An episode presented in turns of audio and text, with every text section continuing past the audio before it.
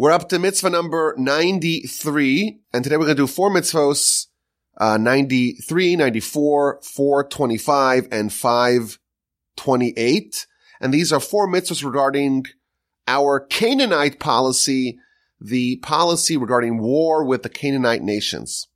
Of course, the Jewish people, they were in Egypt, they leave Egypt, they go to Sinai, they spend 40 years in the wilderness, and over the course of those 40 years, they're told what they need to do once they cross over the Jordan and they enter the land and they encounter the very hostile Canaanite nations that are residing, inhabiting the land. And mitzvah number 93 tells us not to make a treaty with the seven Canaanite nations. Mitzvah number 94 tells us to not allow idolaters to reside in the land. And then 425 tells us the nature of the Canaanite war. It's got to be total war. Take no prisoners. And that's the positive mitzvah. And then 528 is the negative version of that. The prohibition to refrain from total war against the Canaanites. Now there are other mitzvahs regarding general war conduct.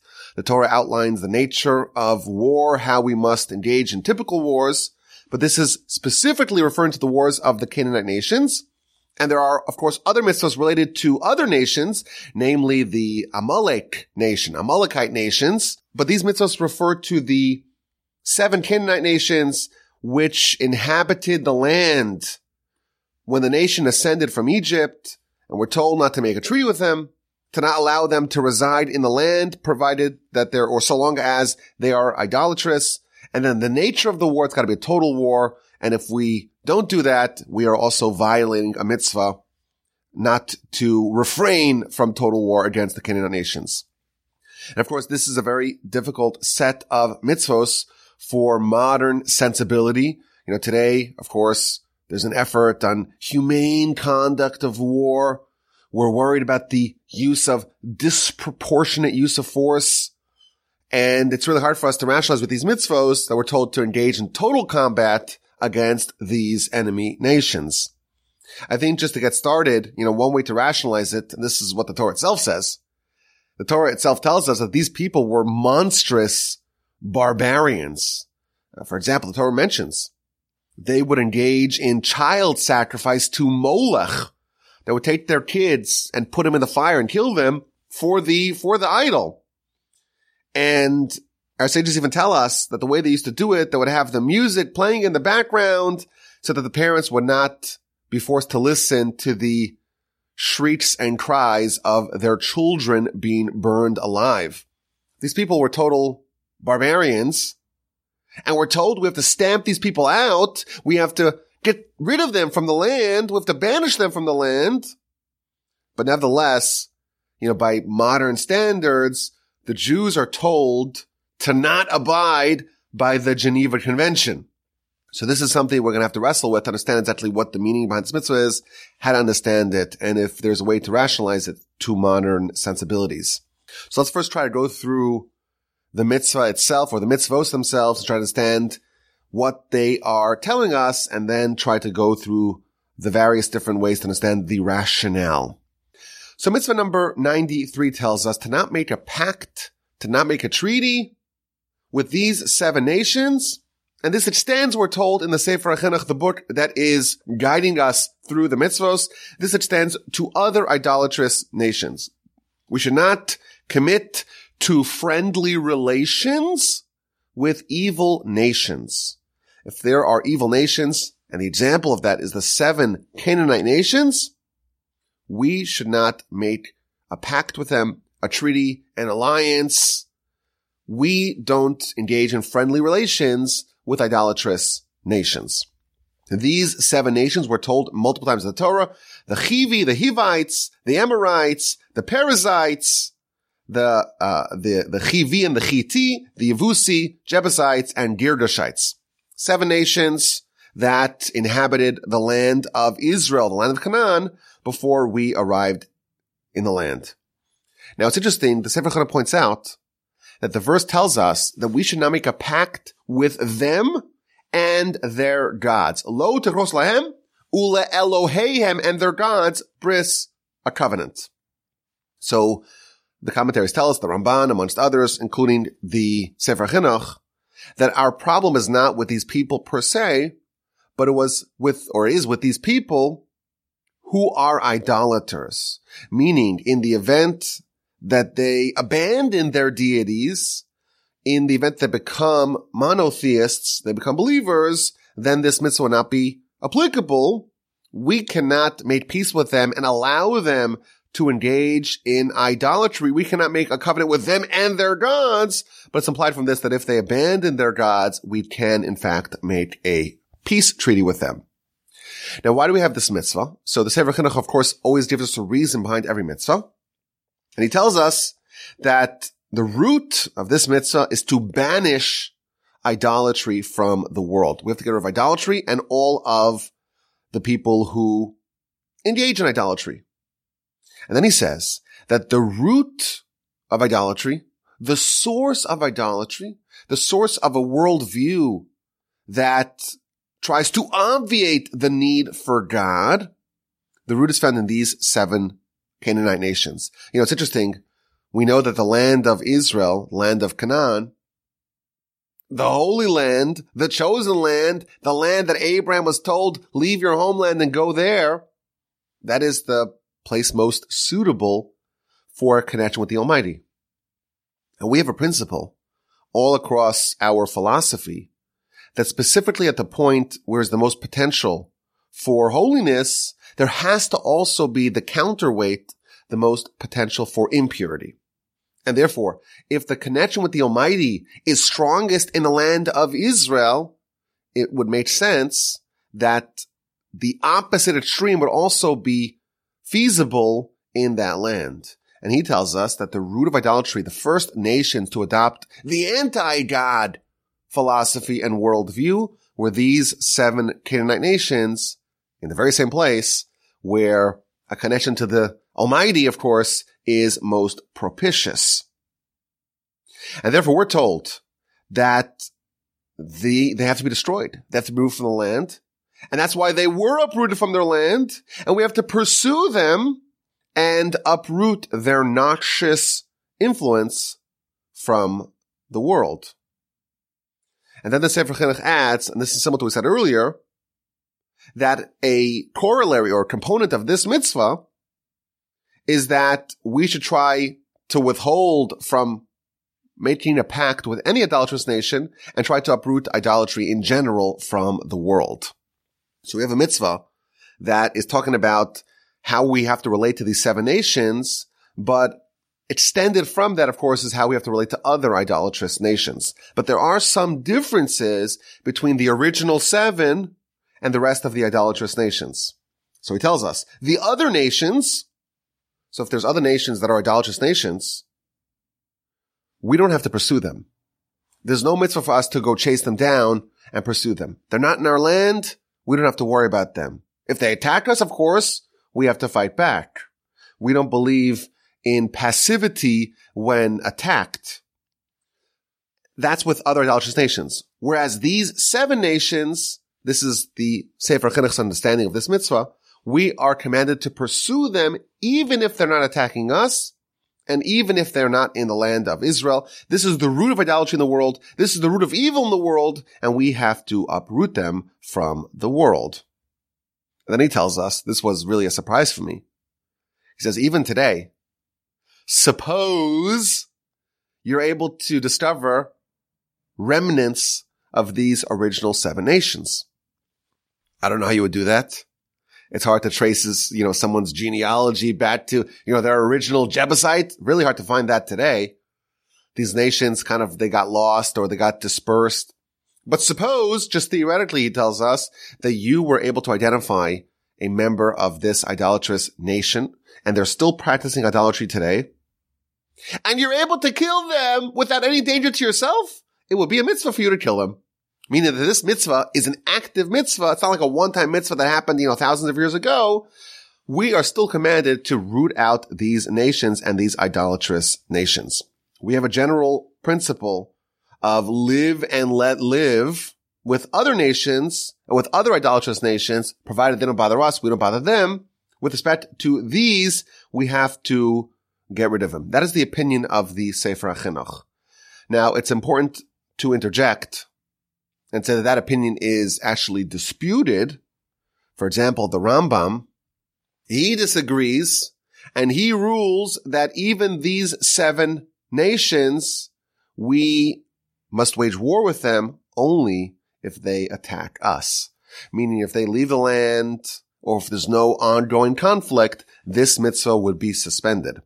So there's a dispute. According to some opinions, they say this mitzvah is still active today. Again, very theoretical. But if theoretically you knew that there was a force of these seven, seven Canaanite nations, you would still be mandated by the law of the Torah to go pursue them and uproot them. That's one opinion. And the Rambam would disagree and he would say that you should withhold from this unless they are attacking us. Now it's interesting in the continuation of this comment of the Sefer Chinuch, there is a censored piece. You can tell obviously this is a very controversial mitzvah and it's uh, one that's likely to um, not arouse favor in the eyes of the of the nations. So there's a line in the Sefer Chinuch that was censored for obvious reasons. I'm going to read to you the censored version, or the, I guess the uncensored version.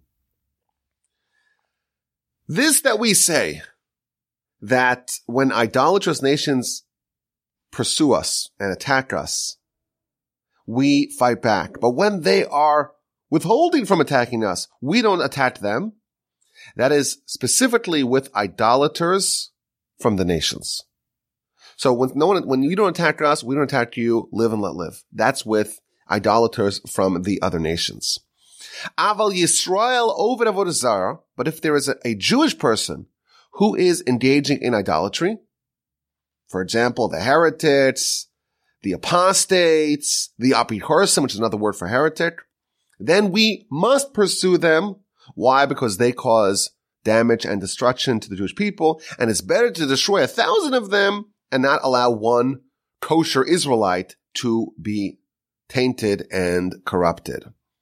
So this is telling us again, this is like an interjection to the point that we have the, the seven Canaanite nations and we have all the other idolatrous nations and we have idolaters amongst our people. And he's telling us that with respect to idolaters of our people, we must pursue them and uproot them and get rid of them from this world. Now, what if these idolatrous nations, these seven Canaanite nations, what if they repent? Part of this mitzvah, the Sefer Chinuch tells us that in the event that they repent, they repudiate idolatry, then we can in fact have friendly relations with them and we can strike a treaty with them. Now there's a dispute as to whether or not they have to actually accept the seven Noahide laws. Maybe it's insufficient for them to just reject idolatry and just stop there. According to the Rambam, for example, they have to, not only they must reject idolatry, but they must also adopt the seven Noahide laws. And of course, they have to be upstanding citizens, pay their fair share of taxes, etc. But there is a carve out. There is a way for them to get out of this distinction in the event that they become they become Noahides, they become righteous Gentiles, and they want to be productive members of society. They, in fact, can be allowed to stay in the land and they can become what's called a ger toshav, a resident convert, and they, we can allow them to be perpetuated in the land. So that's mitzvah number 93, the prohibition against striking a treaty with these seven Canaanite nations unless they repudiate idolatry and adopt the way of the Noahide. With respect to the seven Canaan nations and of course with respect to the other idolatrous nations, and there may be differences between those two. Mitzvah number 425, of course, is a related mitzvah, and that is the nature of the war with these seven Canaanite nations. The Jewish people, they leave Egypt. They spend 40 years in the wilderness. Moshe passes. Joshua takes over the nation. And then very quickly they cross over the Jordan into a very hostile and dangerous territory.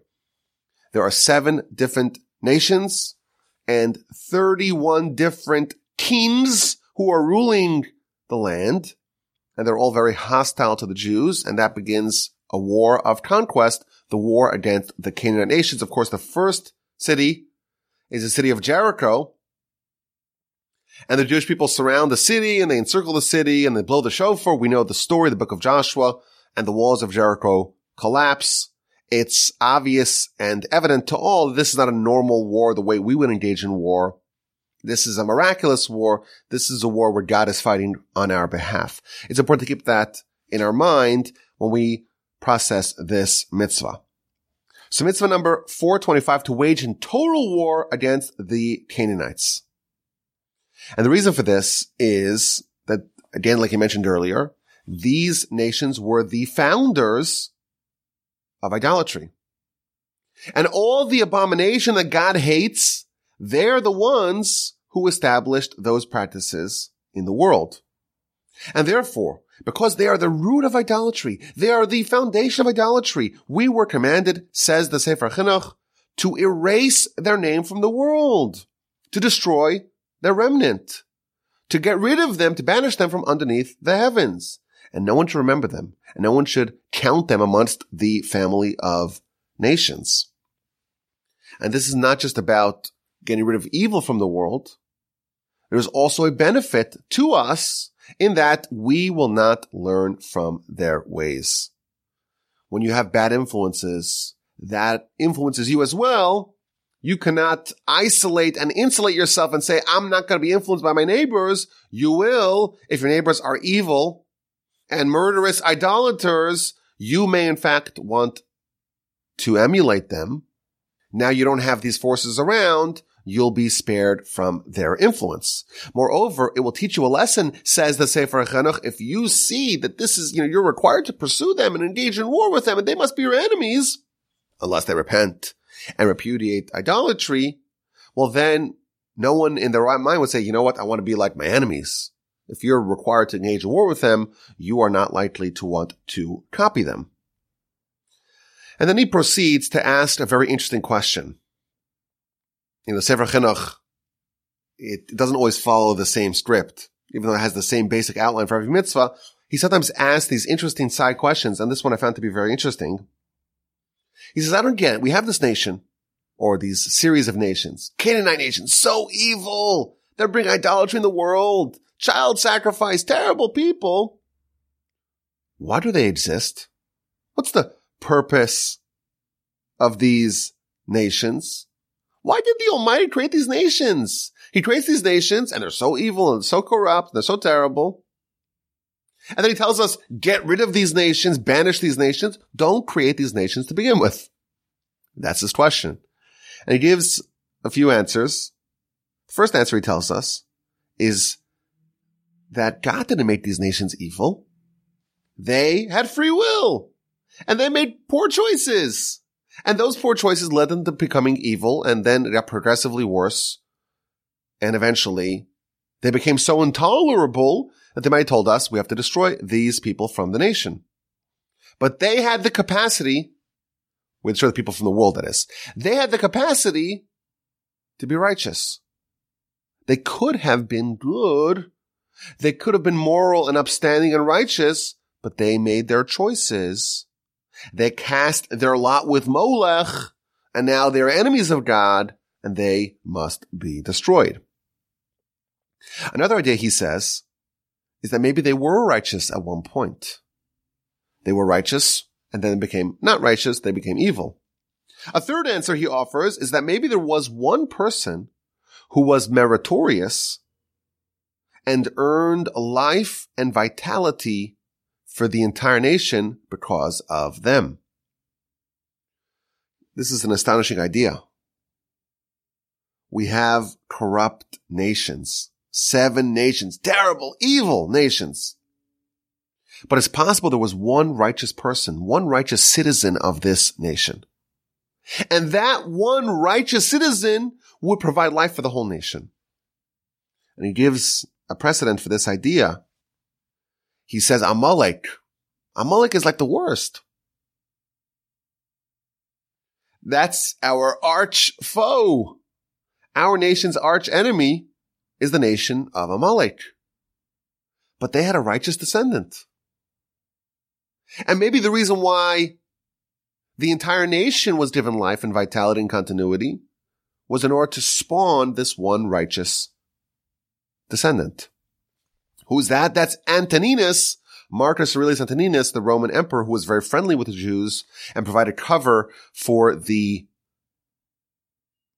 enormous project of the writing of the Mishnah. So maybe these Canaanite nations also had some redeeming individual, and that person was the merit why God gave life to this whole nation, which is an astonishing idea. But this is the mitzvah, mitzvah number 425, that we must engage in war with these nations. And we'll talk more about how that actually worked out in the next mitzvah. What are the laws of this mitzvah? So he tells us that there are two kinds of war in Jewish law. There's what's known as a mitzvah war, which is an obligatory war. And then there is an optional war. There are some wars that we must engage with, and there are other wars that we can choose. It's up to the discretion maybe of the court or of the king or of the leadership council to determine whether or not to engage in the optional war. What are the obligatory wars? He gives us three examples. These are three wars that are a mitzvah. The king does not even need to ask the Sanhedrin. He can unilaterally engage in this war, and they are the war against the seven Canaanite nations, the war against Amalek, and any war where the Jewish people are attacked or attacked that triggers a mitzvah war to defend our people. In these three instances, the king, the leader would not need to go request, you know, like they, they do today, a declaration of war from Congress. None of that. You don't need that. You don't need to go to the Sanhedrin. You can go and engage in war right away, draft, conscript soldiers, and go take on the enemy. So that's mitzvah number 425, the mitzvah to engage in total war against the Canaanite nations. Again, the Sefer Chinuch is of the opinion that this mitzvah is still ongoing today. In the event that you find these Canaanite nations and they are idolaters, you would theoretically still be obligated to engage in war with them. And mitzvah number 528 is the negative version of this, and that is to not withhold or to not refrain from engaging in total war with these nations. Now, how exactly were these wars conducted? So the Midrash tells us this is this is in Vayikra Rabbah, uh, section number seventeen, chapter seventeen. It describes what Joshua would do when encountering these seven nations. He would send them a declaration of war. He would send them a letter, and the letter would have like an ultimatum. It would have options, and it would say option number one: if you want to leave, if you want to vacate our land you can do so. No problem. Option number two, you want to make peace with us? Accepting our terms? You could do that as well. Option number three, if you want to engage in war, that too is a legitimate option. Three options. You could leave, you could stay and accept our peace terms, or you could try to fight us and then let us have war. And it tells us that there were various options selected. So we talked about the seven Canaanite nations. One of them actually accepted the first term and said, we will leave. We know that this land is apportioned by God for the Jewish people. And now, you know, they spent a couple of hundred years in Egypt, but now they are coming to make a legitimate claim on their ancestral land given to them by God. We are packing up and we are leaving and that is the Girgashite nation. So we had, we had seven nations. One of them, the Girgashi, they accepted the first option of Joshua and said, we are leaving. And the Midrash tells us that as a reward for their decision to leave, they were given a land that is almost identical to the land of Israel. That's an amazing land that they were given. Which land is that? It seems like that is the land of Morocco. Morocco. Morocco in northern Africa. It's a gorgeous land. And it has many of the amenities of the land of Israel, says the Midrash, they were given to, they were given a land as a reward for voluntarily vacating their, their land in the land of Canaan. They were given a land that is comparable, and that is the land of Morocco. And even today, the kingdom of Morocco has been very friendly to the Jews. It's the one kind of Arab Muslim nation that has, and that currently, but also in, in previous years when it wasn't so politically expedient to do so, they maintained very friendly relations with the Jews. And there is this, again, ancient tradition that the people of Morocco, they're actually the Girgashites who accepted option number one from Joshua. They left and they were amply rewarded for that. And then you have the Gibeonites, even though there was some deception on their part. Nevertheless, the Gibeonites tried to make peace and they were allowed to stay under peaceful terms with Joshua and the Jews. And then you had the 31 kings who remained. They made war with the Jews and they suffered the consequences. They were destroyed. So that's mitzvah number 425, 528, how we have to engage in war with these nations. We do give them the option to stay. You can stay if you want. You can be a productive member of the new administration, provided that you accept our terms, namely to reject idolatry or to accept, at least according to the Rambam, to accept the seven Noahide laws and to be, you know, a functioning member, a functioning citizen. You got to pay taxes, etc.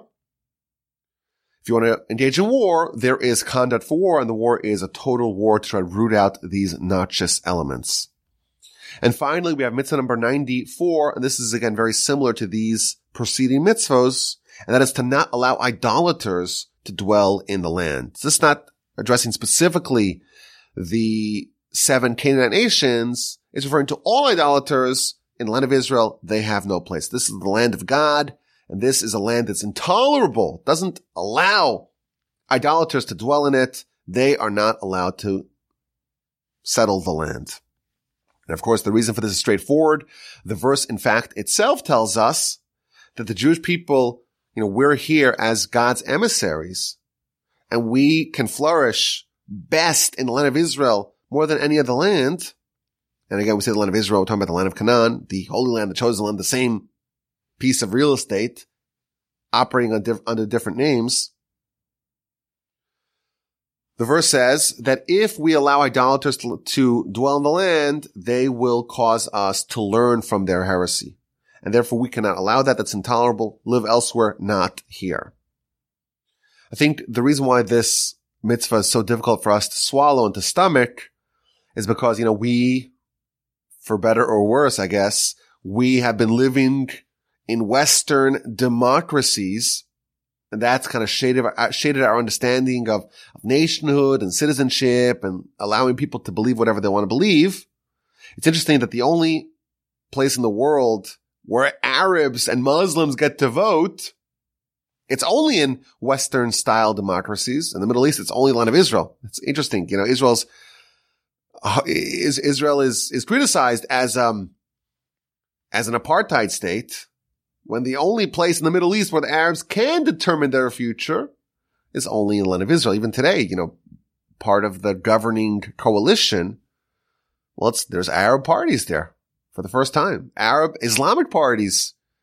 They have a say. They have a seat at the table. Is that a good thing or not? So of course we, we were raised in Western style democracies. I would imagine most of us. So for us, we celebrate that. The Torah doesn't believe in that. You know, even Winston Churchill used to say, well, democracy is the worst kind of government. It's just better than every, every other kind. Uh, the Torah doesn't believe in that.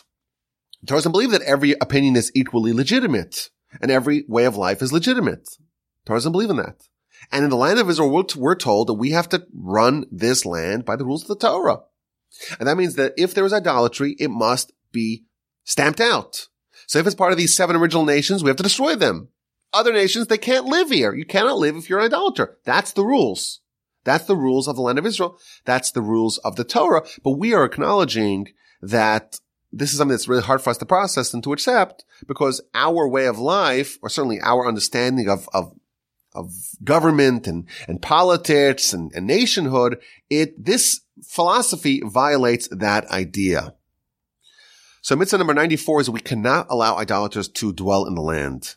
There is an exception, and that is what's known as a resident convert, which is what's called a ger toshav. The word ger means a convert. Someone who's not Jewish becomes Jewish is known as a ger. But there are two levels of a ger, two types of ger. There's a ger tzedek, which means a righteous convert, and there's a ger toshav, which means a resident convert. A resident convert is someone who doesn't become Jewish themselves, but they are accepting of the laws of the Torah as related to Gentiles. And therefore, because of that, they're a convert who's a resident. They're allowed to be a resident in the land of Israel when it's operating by Torah laws because they are willing to adhere to the rules of this land. So we have two kinds of ger. We have the ger tzedek who accepts all 613 mitzvos, and then we have the ger toshav, someone who has repudiated idolatry but not accepted the 613. And interestingly, the law tells us that to be a ger toshav, to be a resident convert, you would still need to go to court to reject, to reject idolatry, to repudiate idolatry, but you wouldn't need to go to the mikvah, you wouldn't need to accept all 613 mitzvos. Now, the practical aspect of this law, mitzvah number 94, is most prominent with respect to sale of property. If you're living in the land of Israel and you want to sell your land, you want to sell your field, your orchard, your house, according to this law, you would not be allowed to sell to an idolater because you cannot allow idolaters to take root in the land of Israel. You would be allowed to rent it, potentially maybe the laws of fields and orchards are more strict because the idolater is not going to give tithing and therefore it's even stricter and there's all kinds of different gradients of this law. So with a field, you can't even rent it. With a house, you can rent it. But even with a house, you, can't rent it if they're going to live there, but they can use it as a store or a shop. But the principal idea of this mitzvah is not to allow idolaters to take root in the land. That's not what this land is intended for. It's a tiny little drop of all the land in the world you know, the Russian Empire from like 1615, you know, Catherine the Great, Ivan the Terrible, Peter the Great. It grew over the course of hundreds of years. It grew an average of 50 square miles every single day. It's vast. It's enormous. There's lots of land outside of Israel. In the land of Israel, there are certain rules. One of the rules by the Torah standards is idolaters are not welcome. They're not welcome, not as nations, not as individuals. They can if they want, provided you follow the rules. You follow the rules and you can live there. The rules are you reject idolatry, you repudiate idolatry, and you live by the seven Noahide laws. I find it interesting that, you know, Israel gets criticized as an apartheid state and this mitzvah, I would imagine people who are, you know, used to the Western democracy, they would have a hard time with it. Somehow, no one has any problem when the, when the Muslim countries do the same thing. You know, if you're a non-Muslim, you can't even walk into Mecca Medina. You're not allowed to. And they don't exactly tolerate deviations. They don't tolerate that at all. But somehow, um, Israel has chosen to live by the principles of Western democracies, and therefore these ideas obviously are not um, implemented currently in the state of Israel, but uh, they seem very foreign as well. I want to go through some of the ways that we can try to understand these mitzvos today. You know, again, today we're acknowledging that our sensibilities are, are violated by these mitzvos. Total war, war is so foreign to us. The idea of not allowing idolatry to take root. Can't we just be more understanding? I want to, I want to suggest a few different ways to understand this mitzvah. So first of all, I want to note that if you look at the mistakes that our nation has done over the course of our history, repeatedly, we have been criticized for not doing these kinds of mitzvos well. The Jews repeatedly struggle with violence.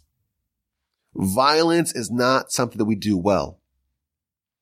The Talmud tells us that the marks, the hallmarks of the Jews is that we are bashful, we are merciful, and we are kind. These are the three hallmarks of the Jewish people. And then we have nations that display cruelty, and we're told because you're cruel, you can't join the Jewish people. Cruelty is not a natural characteristic of our people. We're very merciful. And therefore violence, by definition, goes against our nature. And we see many times throughout history that the Jewish people have made a mistake, have erred, have violated the will of God by insufficient violence. So for example, even in the Torah, the war against Midian, Moshe lambasts the nation when the females of the enemy, who were the ones who promoted the war, when they were spared. Again, the nation is criticized for insufficient violence. Saul. Saul was the first king of the Jews, a titan of a man, one of the great heroes of our history. And he was deposed. He was forced to abdicate the throne. Why? Because of insufficient violence. The prophet told him, you have to destroy Amalek. And he didn't do a complete job. He left the king alive. He left the animals alive. He did most of the job, 99.9% of the job.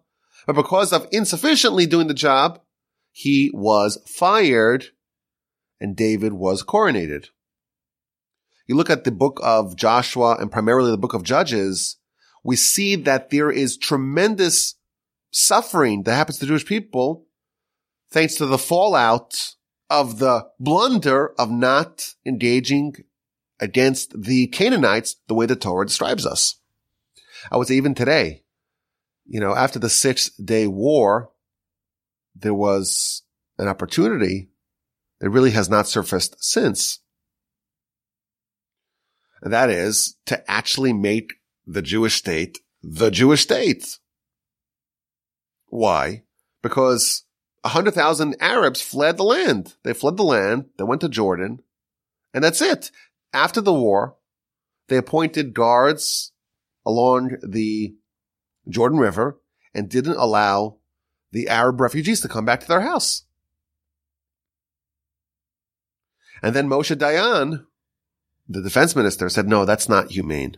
So he opened the doors, Arabs poured back in, and now we have again, we've had you know, what, 50 years of conflict with the Arabs in the land of Israel.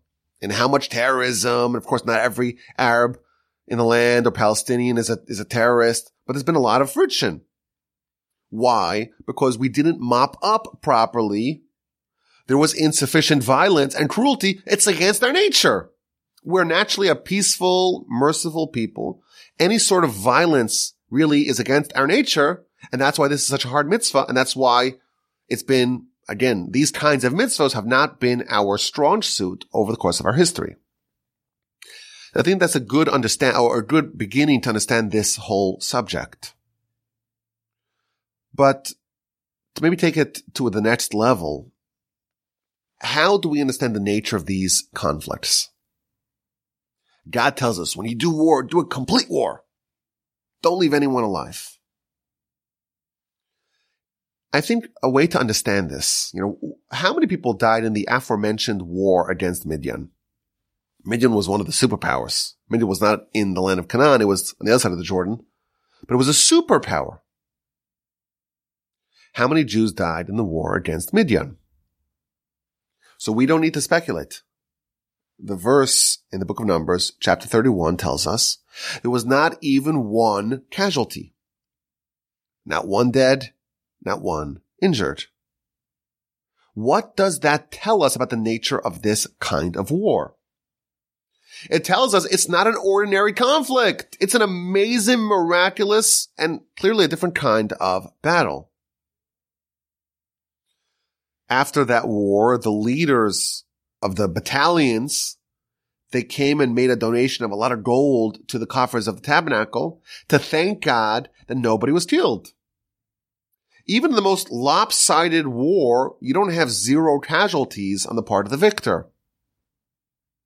Such a rout happened only because this was a miraculous war that was really waged by God. In fact, the verse says so explicitly. The verse says that, you know, just like the wars against Egypt and against Amalek, Moshe putting up his hands on top of the mountain, and the wars against Midian and Sichon and Og, the wars against the Canaanites were also miraculous. They were, in effect, waged by God. You think about it. You surround the city of Jericho, blow the shofar, and the walls are swallowed up in the ground. Is this a normal war? Is this an ordinary war? The Canaanites, the verse describes that the, the hornets are going to spit venom from the other side of the Jordan. It's going to blind the Canaanites. Obviously, we're talking about a war that's engaged by God. And therefore, it's important for us to understand what role we are playing in this war. We're like pretending to fight the war, but really it's a war that God is engaging in. An important idea.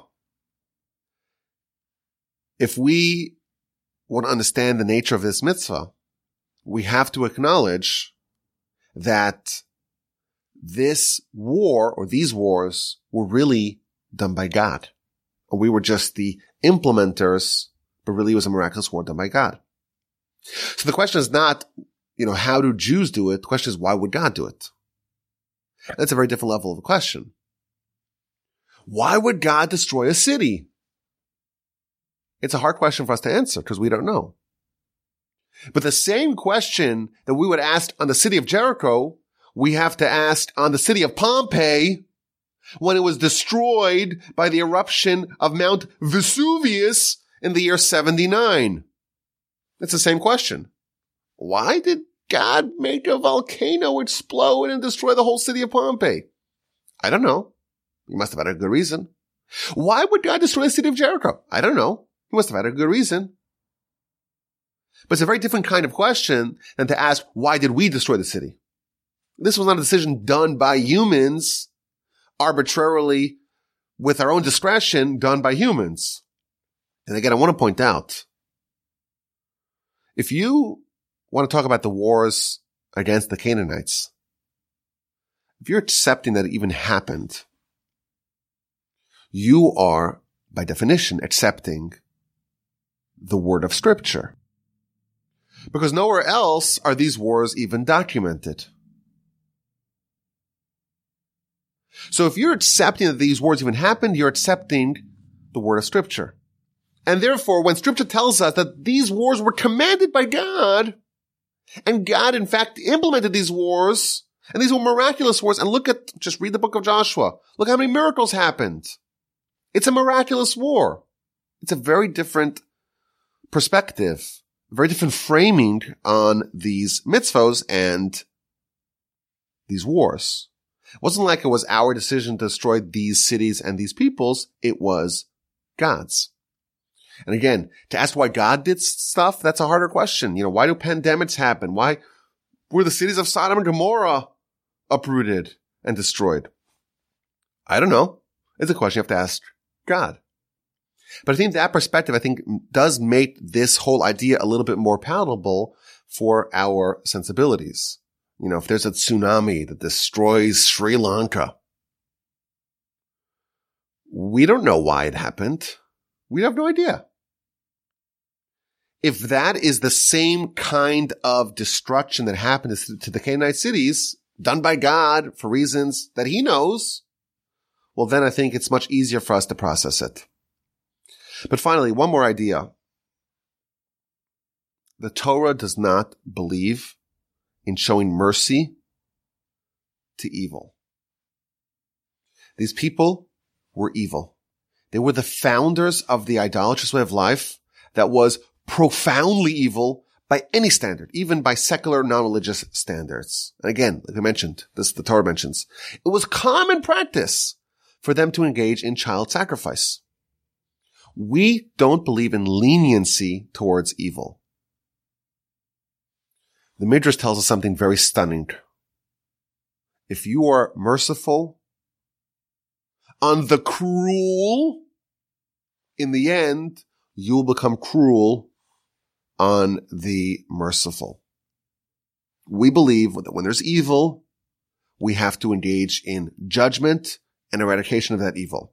We don't believe in misplaced mercy and leniency. And therefore, when evil is stamped out, it's a good thing. It's a good thing to get rid of the terrorists. It's a good thing to get rid of the criminals. This is something to celebrate. Why? Because we're making the world a more perfect world. And again, our hearts bleed. Oh, we feel bad. You know, okay. So that's the root of our mercy. And like we mentioned earlier, it's hard for us. Like we struggled historically with these kinds of mitzvahs. We didn't do well at them. We were better at. We're better at kindness and charity. You measure us by that. We're really good at that. This is something that we struggle with. But when these forces are eradicated, the purpose of creation can be fulfilled. It's important for us to remember our nation was placed here or via our choices and our antecedents and our history and our Torah. We have the weight of humanity on our shoulders. We're here to fulfill a very critical and sacred mission. We're here to bring God into the world and get rid of evil. And therefore, we are not like any other nation. And the land of Israel is not like any other land. And that, I think, also helps round out our discussion of these mitzvos. Is it easy for us to understand? Is it palatable for us?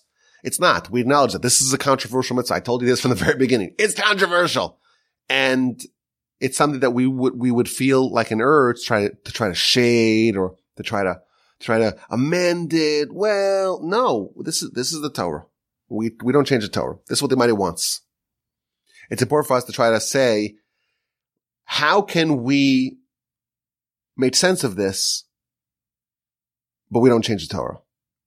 That part is sacrosanct. This is the Torah and the Almighty wants us to get rid of these people, banish them from the land, uproot their just influence from the world. And yes, if they want to make peace, they could stay, but we don't make a treaty with them. We don't make a pact with them. We don't allow them to take root in the land. And if they want war, if that's the option they choose, we engage in total, complete, and utter war. That's the kind of war. Of course, we're acknowledging that it's really done by God. And, but he wants us to do that.